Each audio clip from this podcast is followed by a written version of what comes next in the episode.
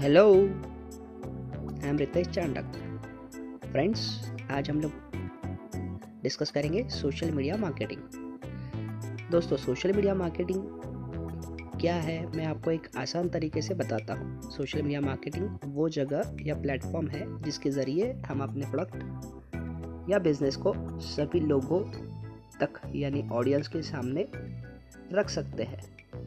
या प्रमोट करते हैं। ऐसे सोशल वेबसाइट जैसे फेसबुक इंस्टाग्राम टिकटॉक व्हाट्सएप इन सभी जगह होने वाली मार्केटिंग को कहा जाता है सोशल मीडिया मार्केटिंग हम लोग इसको और एग्ज़ाम्पल लेके समझेंगे।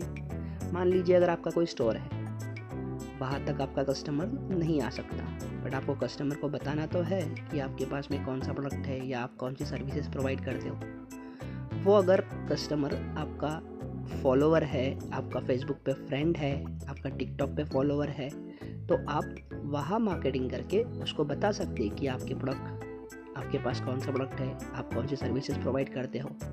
बस इसी को कहते हैं social media marketing thank you